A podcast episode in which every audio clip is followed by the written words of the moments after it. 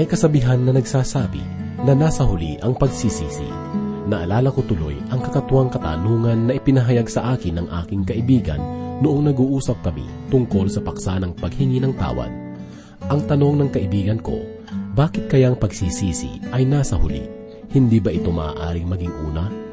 Natawa ako sa kanyang pangungusap, subalit noong nagninilay ako ng banal na kasulatan, ang kakatuwang katanungan na iyon ay tila kampanang kumalimbang sa aking isip. Nasabi ko sa sarili ko, oo nga naman, bakit ang pagsisisi ay nasa huli? Ang payak at kakatuwang katanungan na ito ay maaaring napakababaw para sa marami. Subalit kung pagtutuunan natin ng pansin, ang katotohanan ng kasabihan ay ginagawa ng marami nating kababayan sa ating lipunan. Ipinapahatid ng kasabihan na ang pagkaunawa sa isip ng isang tao ay dumarating lamang sa oras na siya ay maumpog sa isang mabigat o mapait na kalagayan sa panahong iyon lamang siya magigising at magsisimulang tumawag sa Panginoon. Ang ganitong pangyayari ay naganap sa buhay ng mga Israelita noong ang Diyos ay nagsugo ng mga propeta sa kanyang bayan. Ang mga mamamayan ng bansa ay nagbibingi-bingihan at nagmamatigas. Sinasabi nila na hindi magaganap ang anumang sinasabi ng mga lingkod ng Panginoon. Ngunit nang ang tamang panahon ng pagkabihag ay dumating, natagpuan nilang kanilang mga sarili sa banig ng pagsisisi.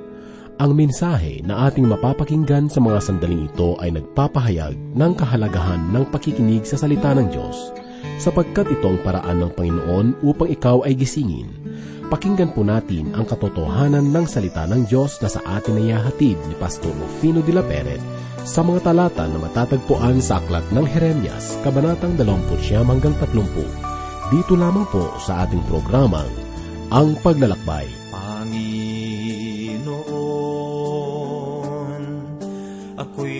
Nagbabalik sa'yo.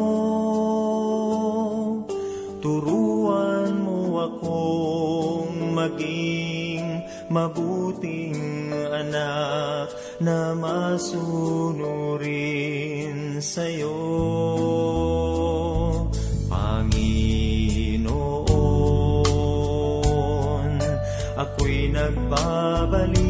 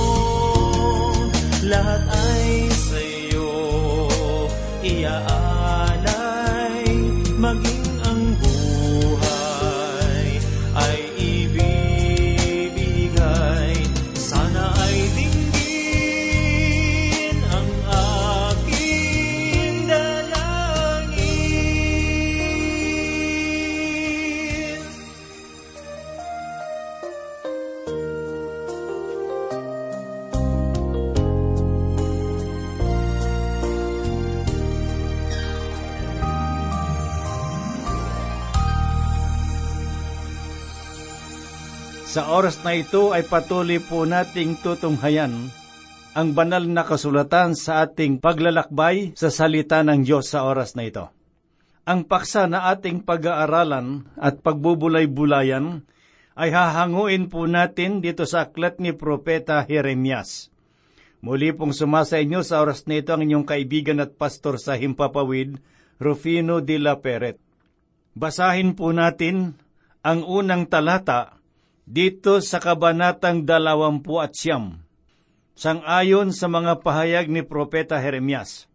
Ito ang mga salita ng sulat na ipinadala ni Propeta Jeremias mula sa Jerusalem, sa nalabi sa mga matanda, sa mga bihag, sa mga pari, sa mga propeta, at sa lahat ng taong bayan, na dinalang bihag ni Nebuchadnezzar sa Babylonia mula sa Jerusalem ang ikadalawampu at siyam na kabanata ay sinulat ni Jeremias para sa mga mamamayan ng Huda nung panahon ng pagkabihag.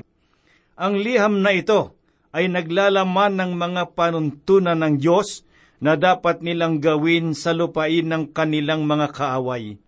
Basahin po natin ang kanyang sinabi sa ikaapat hanggang ikaanim na talata dito sa kabanatang dalawampu at siyam. Ganito ang sabi ng Panginoon ng mga hukbo ng Israel. Sa lahat ng bihag na aking ipinadalang bihag sa Babylonia mula sa Jerusalem, magtayo kayo ng mga bahay at inyong tirahan. Kayo'y maghalaman at kainin ninyo ang bunga ng mga iyon.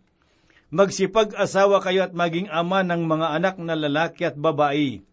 Ikuha ninyo ng mga asawa ang inyong mga anak na lalaki at inyong ibigay ang inyong mga anak na babae upang mag-asawa, upang magkaanak sila ng mga lalaki at mga babae. Magparami kayo roon at huwag mabawasan. Nais ng Diyos na magkaroon ng kanyang bayan ng malinaw na layunin para sa kanilang buhay. Sinabi ito ng Panginoon, sapagkat ang kanilang pananatili sa lupain ng Babylonia ay aabutin ng mahabang panahon. Kailangan nilang ihanda ang kanilang buhay upang sa kanilang pananatili sa Babylonia ay hindi sila magugutom o mababawasan.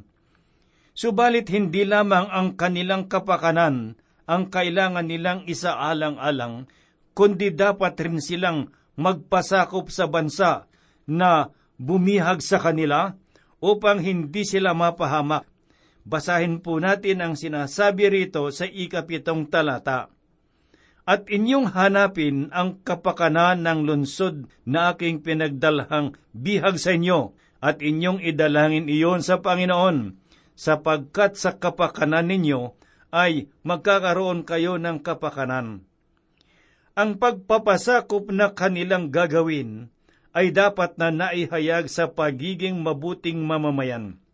Dapat nilang iwasan ang paghihimagsik, kundi dapat maging masunurin sa mga batas ng bansa upang sa pamamagitan ng kanilang matyagang paghihintay, ang pagpapala ng Panginoon ay kanilang makamtan. Narito po ang sinasabi sa ikasampung talata.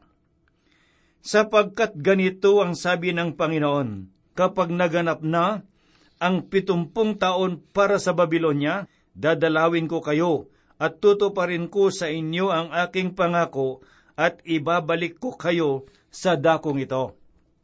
Kay sarap isipin na ang katuparan ng pangako ng Diyos ay sang-ayon sa itinakda at angkop na panahon para sa Panginoon. Makikita po natin sa talata na pagkaraan ng pitumpung taon ng pagkakabihag ang Panginoon ay dadalaw sa kanyang bayan upang sila ay palayain. Ang mga bagay na ito ang nilalaman ng liham na ipinadala ni Jeremias sa Babylonia. Subalit tulad ng karaniwang nangyayari, ang katotohanan ng Diyos ay palaging sinasalungat ng mga bulaang katuroan at mga propeta mula sa mga manggagawang kunwa ay nagpapahayag ng katuwiran. Ngunit ang kalooban ay puno naman ng kasinungalingan.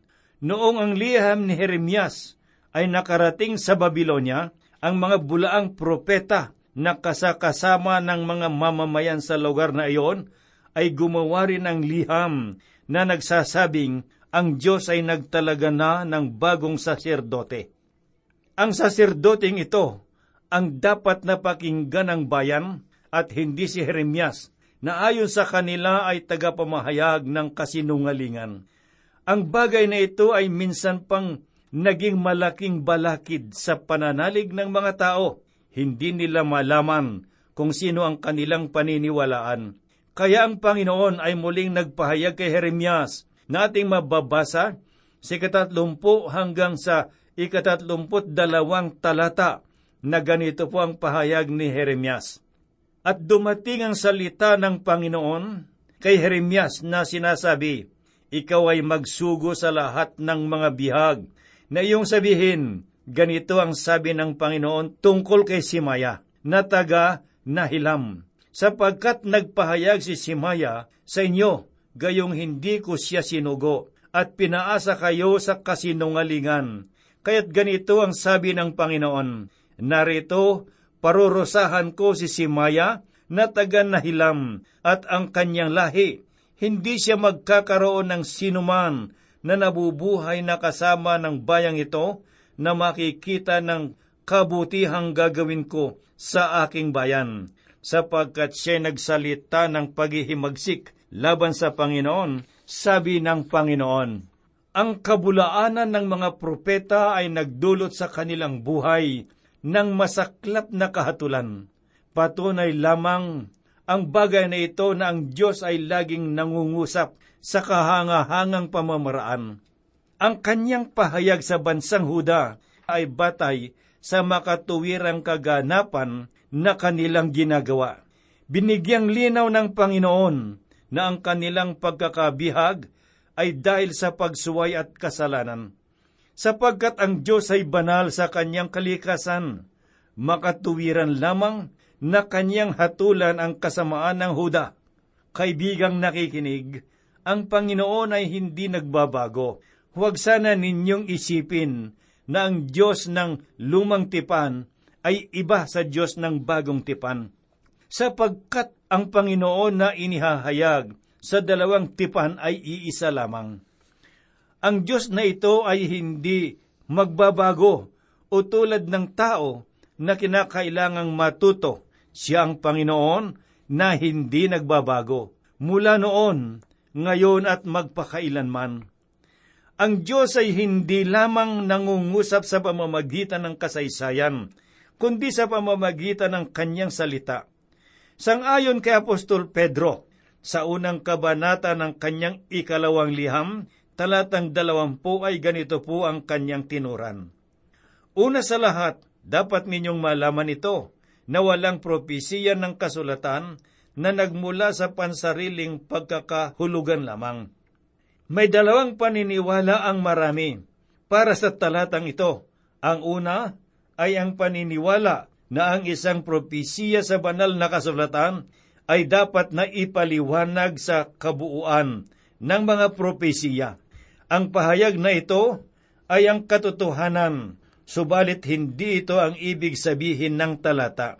Ang ikalawang kaisipan naman ay ang paniniwala na ang tao ay walang karapatan na magpaliwanag ng mga propesiya sa kanyang sarili. Kung ang ikalawang kaisipan ay totoo, ang aking kalayaan na ipinagkaloob ng Diyos ay mawawalan ng kabuluhan. At marahil ang ginagawa ko na pag-aaral sa aklat na ito ay hindi ko na itutuloy sapagkat baka ako ay nagkakasala. Subalit hindi ito ang kaisipang nais ipahayag ni Apostol Pedro, kundi ang katotohanan ng pinagmulan ng banal na kasulatan. Ang ibig pong sabihin, bawat propesiya dito sa banal na kasulatan ay hindi nagmula sa haka-haka lamang, kundi ang mga propeta ang nagpahayag tungkol sa mga bagay na ito. Sila ang nagpahayag ayon sa mga ipinagkaloob at ipinahayag sa kanila ng Diyos. Ang katotohanan ito ang dapat na magdulot sa atin ng wagas na paggalang sa salita ng Diyos. Dapat nating maunawaan na tayo ay tulad ng alabok, tayo ay napupuno at nababalot ng karumihan dahil sa kasalanan na tanging ang biyaya ng Diyos lamang ang makapaglilinis. Ang pag-aaral at pagbubulay ng salita ng Panginoon ay hindi dapat mabahiran ng sariling paniniwala, kundi nananatili ang wagas na kapahayagan ng salita ng Diyos. Ito ang suliraning tinataglay ng mga bulaang propeta at ng mga bulaang saserdote sa panahon ni Propeta Jeremias. Mas higit na nabaling ang kanilang makikitid na kaisipan sa mga sarili nilang pananaw. Hindi nila pinahalagahan ang katotohanan na ipinahayag ni Jeremias sapagkat ang kanilang puso ay binulag ng kapalaluan.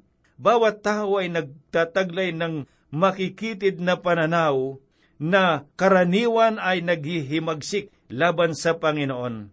Nakapagtatakang isipin na sa kabila ng ating maliit na kaisipan, napakalakas ng ating loob na magsalita ng mga panlalait sa Diyos. At bagamat tikom ang ating mga bibig sa paghihimagsik laban sa Kanya, ang ating puso ay malakas na nagpapahayag ng pakikipaglaban. Sinasabi natin, O Diyos, kung talagang ikaw ay nasa langit at hindi ako nakatitiyak na nanariyan ka, nais ko lang sabihin sa iyo na hindi mo ako mapapaniwala sa iyong salita, sapagkat ang aking matalinong pag-iisip ay nagsasabi na ikaw nga ay wala. Subalit kung sakaling ikaw man ay nariyan, nais kong malaman mo na mali ka. Mga kaibigan, kung sakaling may isang langgam na pumasok sa iyong bahay at umakyat sa silya na iyong inuupuan at tumingin sa iyo at nagsabi, Alam mo, hindi ko gusto ang pagkakagawa ng bahay na ito. Hindi ko rin ibig ang mga bulaklak na iyong itinanim sa hardin. Higit sa lahat, hindi ko rin nais ang pagkain na iyong kinakain. Ano kaya ang iyong gagawin sa langgam na iyon? Isang bagay lamang marahil ang nasa isip mo. Marahil ay kukunin mo siya at titirisin sa iyong mga daliri. Ngunit ang Diyos ay hindi gayon. Siya ay mahabagin sapagkat kahit na ang ating buhay ay nasa ilalim ng kanyang kapangyarihan, hindi niya tayo pinababayaan. Sa halip ay binibigyan tayo ng pagkakataon na makapagsisi sa ating mga kasalanan. Ang kagandahang loob na ito ng Diyos ay naranasan ng mga Israelita. Pinatutunayan sa ikatatlumpung kabanata sa aklat ni Jeremias na bagamat ang mga Israelita ay mapaghimagsik laban sa Panginoon, ang Diyos ay patuloy pa rin ng pagpapala ng kanyang salita sa pamamagitan ng pagpapahayag ni Propeta Jeremias.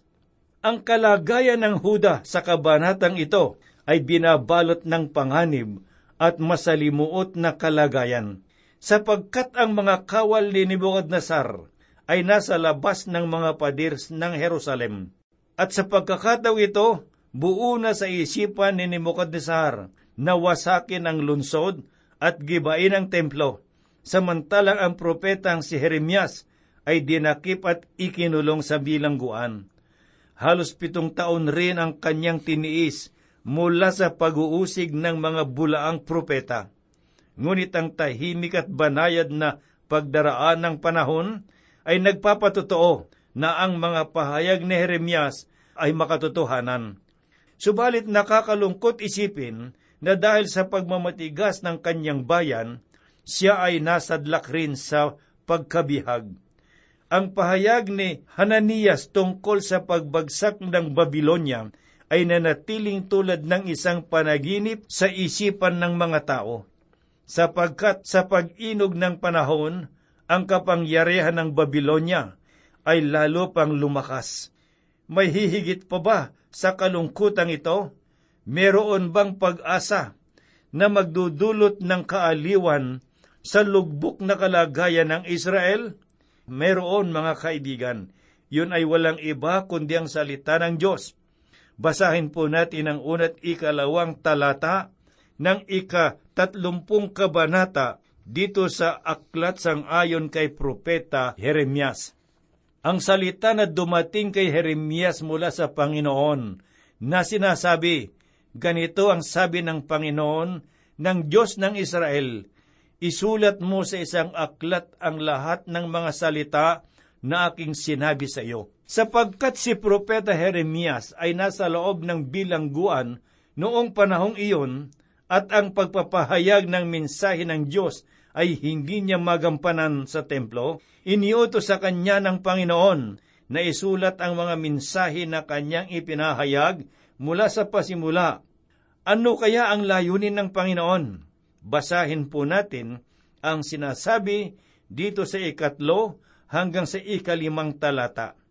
Sapagkat narito ang mga araw ay dumarating na aking ibabalik ang mga kayamanan ng aking bayang Israel at Huda sabi ng Panginoon, at ibabalik ko rin sila sa lupain na aking ibinigay sa kanilang mga ninuno at aangkinin nila ito. Ito ang mga salita na sinabi ng Panginoon tungkol sa Israel at Huda. Ganito ang sabi ng Panginoon, kami ay nakarinig ng sigaw, ng pagkasindak, ng takot at walang kapayapaan.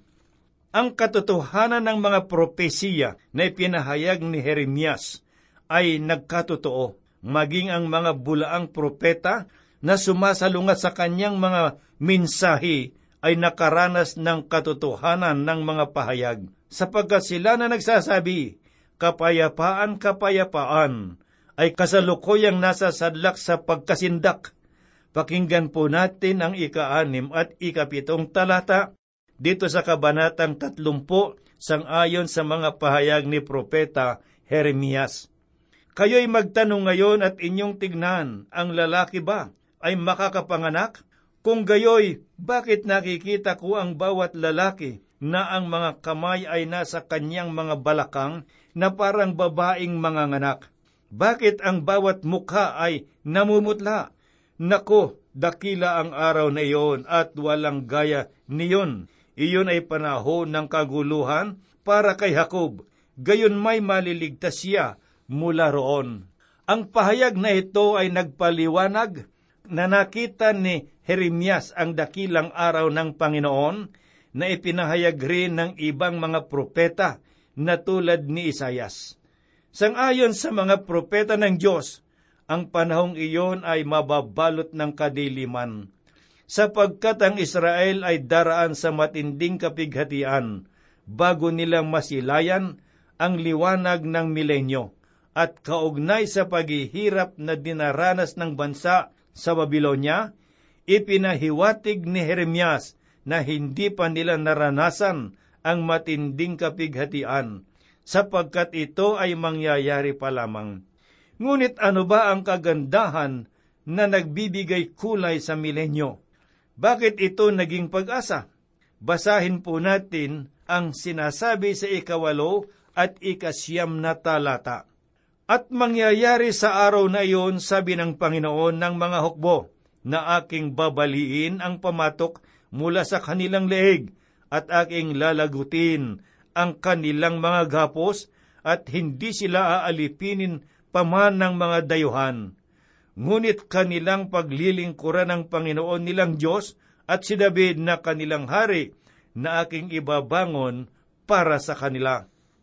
Sa kabila ng masalimuot na kalagayan ng mga Israelita sa Babylonia, ang Diyos ay nagpahayag ng propesiya tungkol sa darating na pag-asa Sangayon sa Panginoon, ang pamatok sa leeg ng kanyang bayan ay kanyang babaliin at sila ay makakalaya upang maglingkod sa kanya.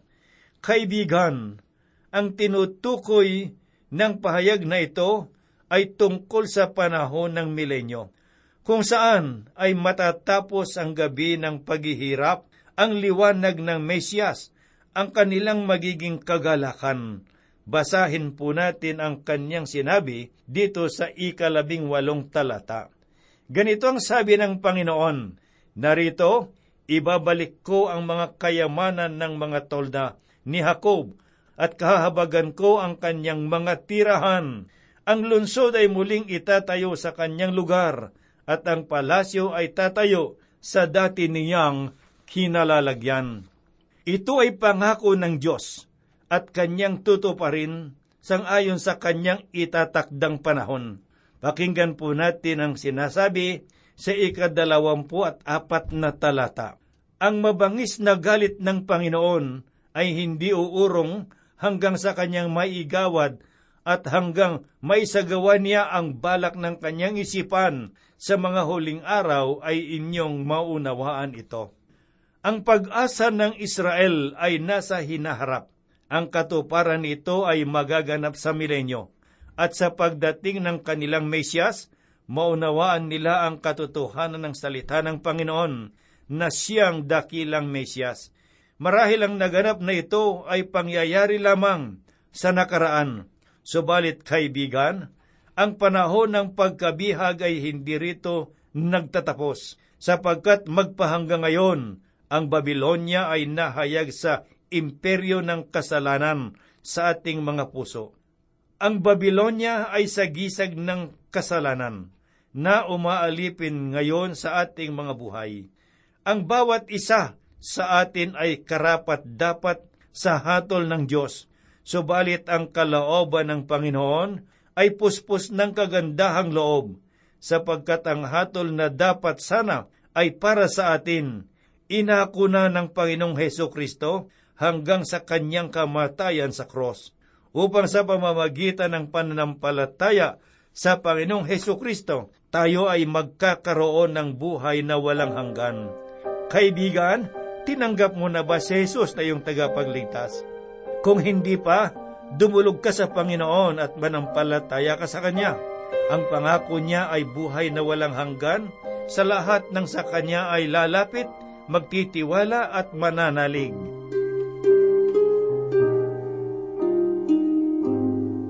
Sa oras na ito, Ama, kami po'y lumalapit sa iyo, nagpupuri po kami at nagpapasalamat, sapagkat patuloy mo kaming ginagabayan sa aming mga pag-aaral. Salamat, Panginoon Diyos, sa iyong mga salita na aming tinatalakay sa bawat sandali, upang sa gayon, Panginoon Diyos, ang mga salita mo'y magkaroon sa amin ng tanglaw sa aming mga dinaraanan. Salamat, Panginoon Diyos, sa banal na Espiritu na siyang nagiging gabay namin sa araw-araw. Dalangin po namin sa oras na ito ang patuloy na pagpapala, gayon din po ng mayamang biyaya sa aming mga buhay upang maipahayag namin ang iyong pag-ibig sa mga nangangailangan. Patuloy mo pong gabayan ang bawat sa amin, Panginoong Diyos, at patatagin ang aming pananampalataya. Kami po'y umaasa na ito'y gagawin mo sapagkat hinihiling po namin sa banal na pangalan ng Panginoong Heso Kristo. Amen.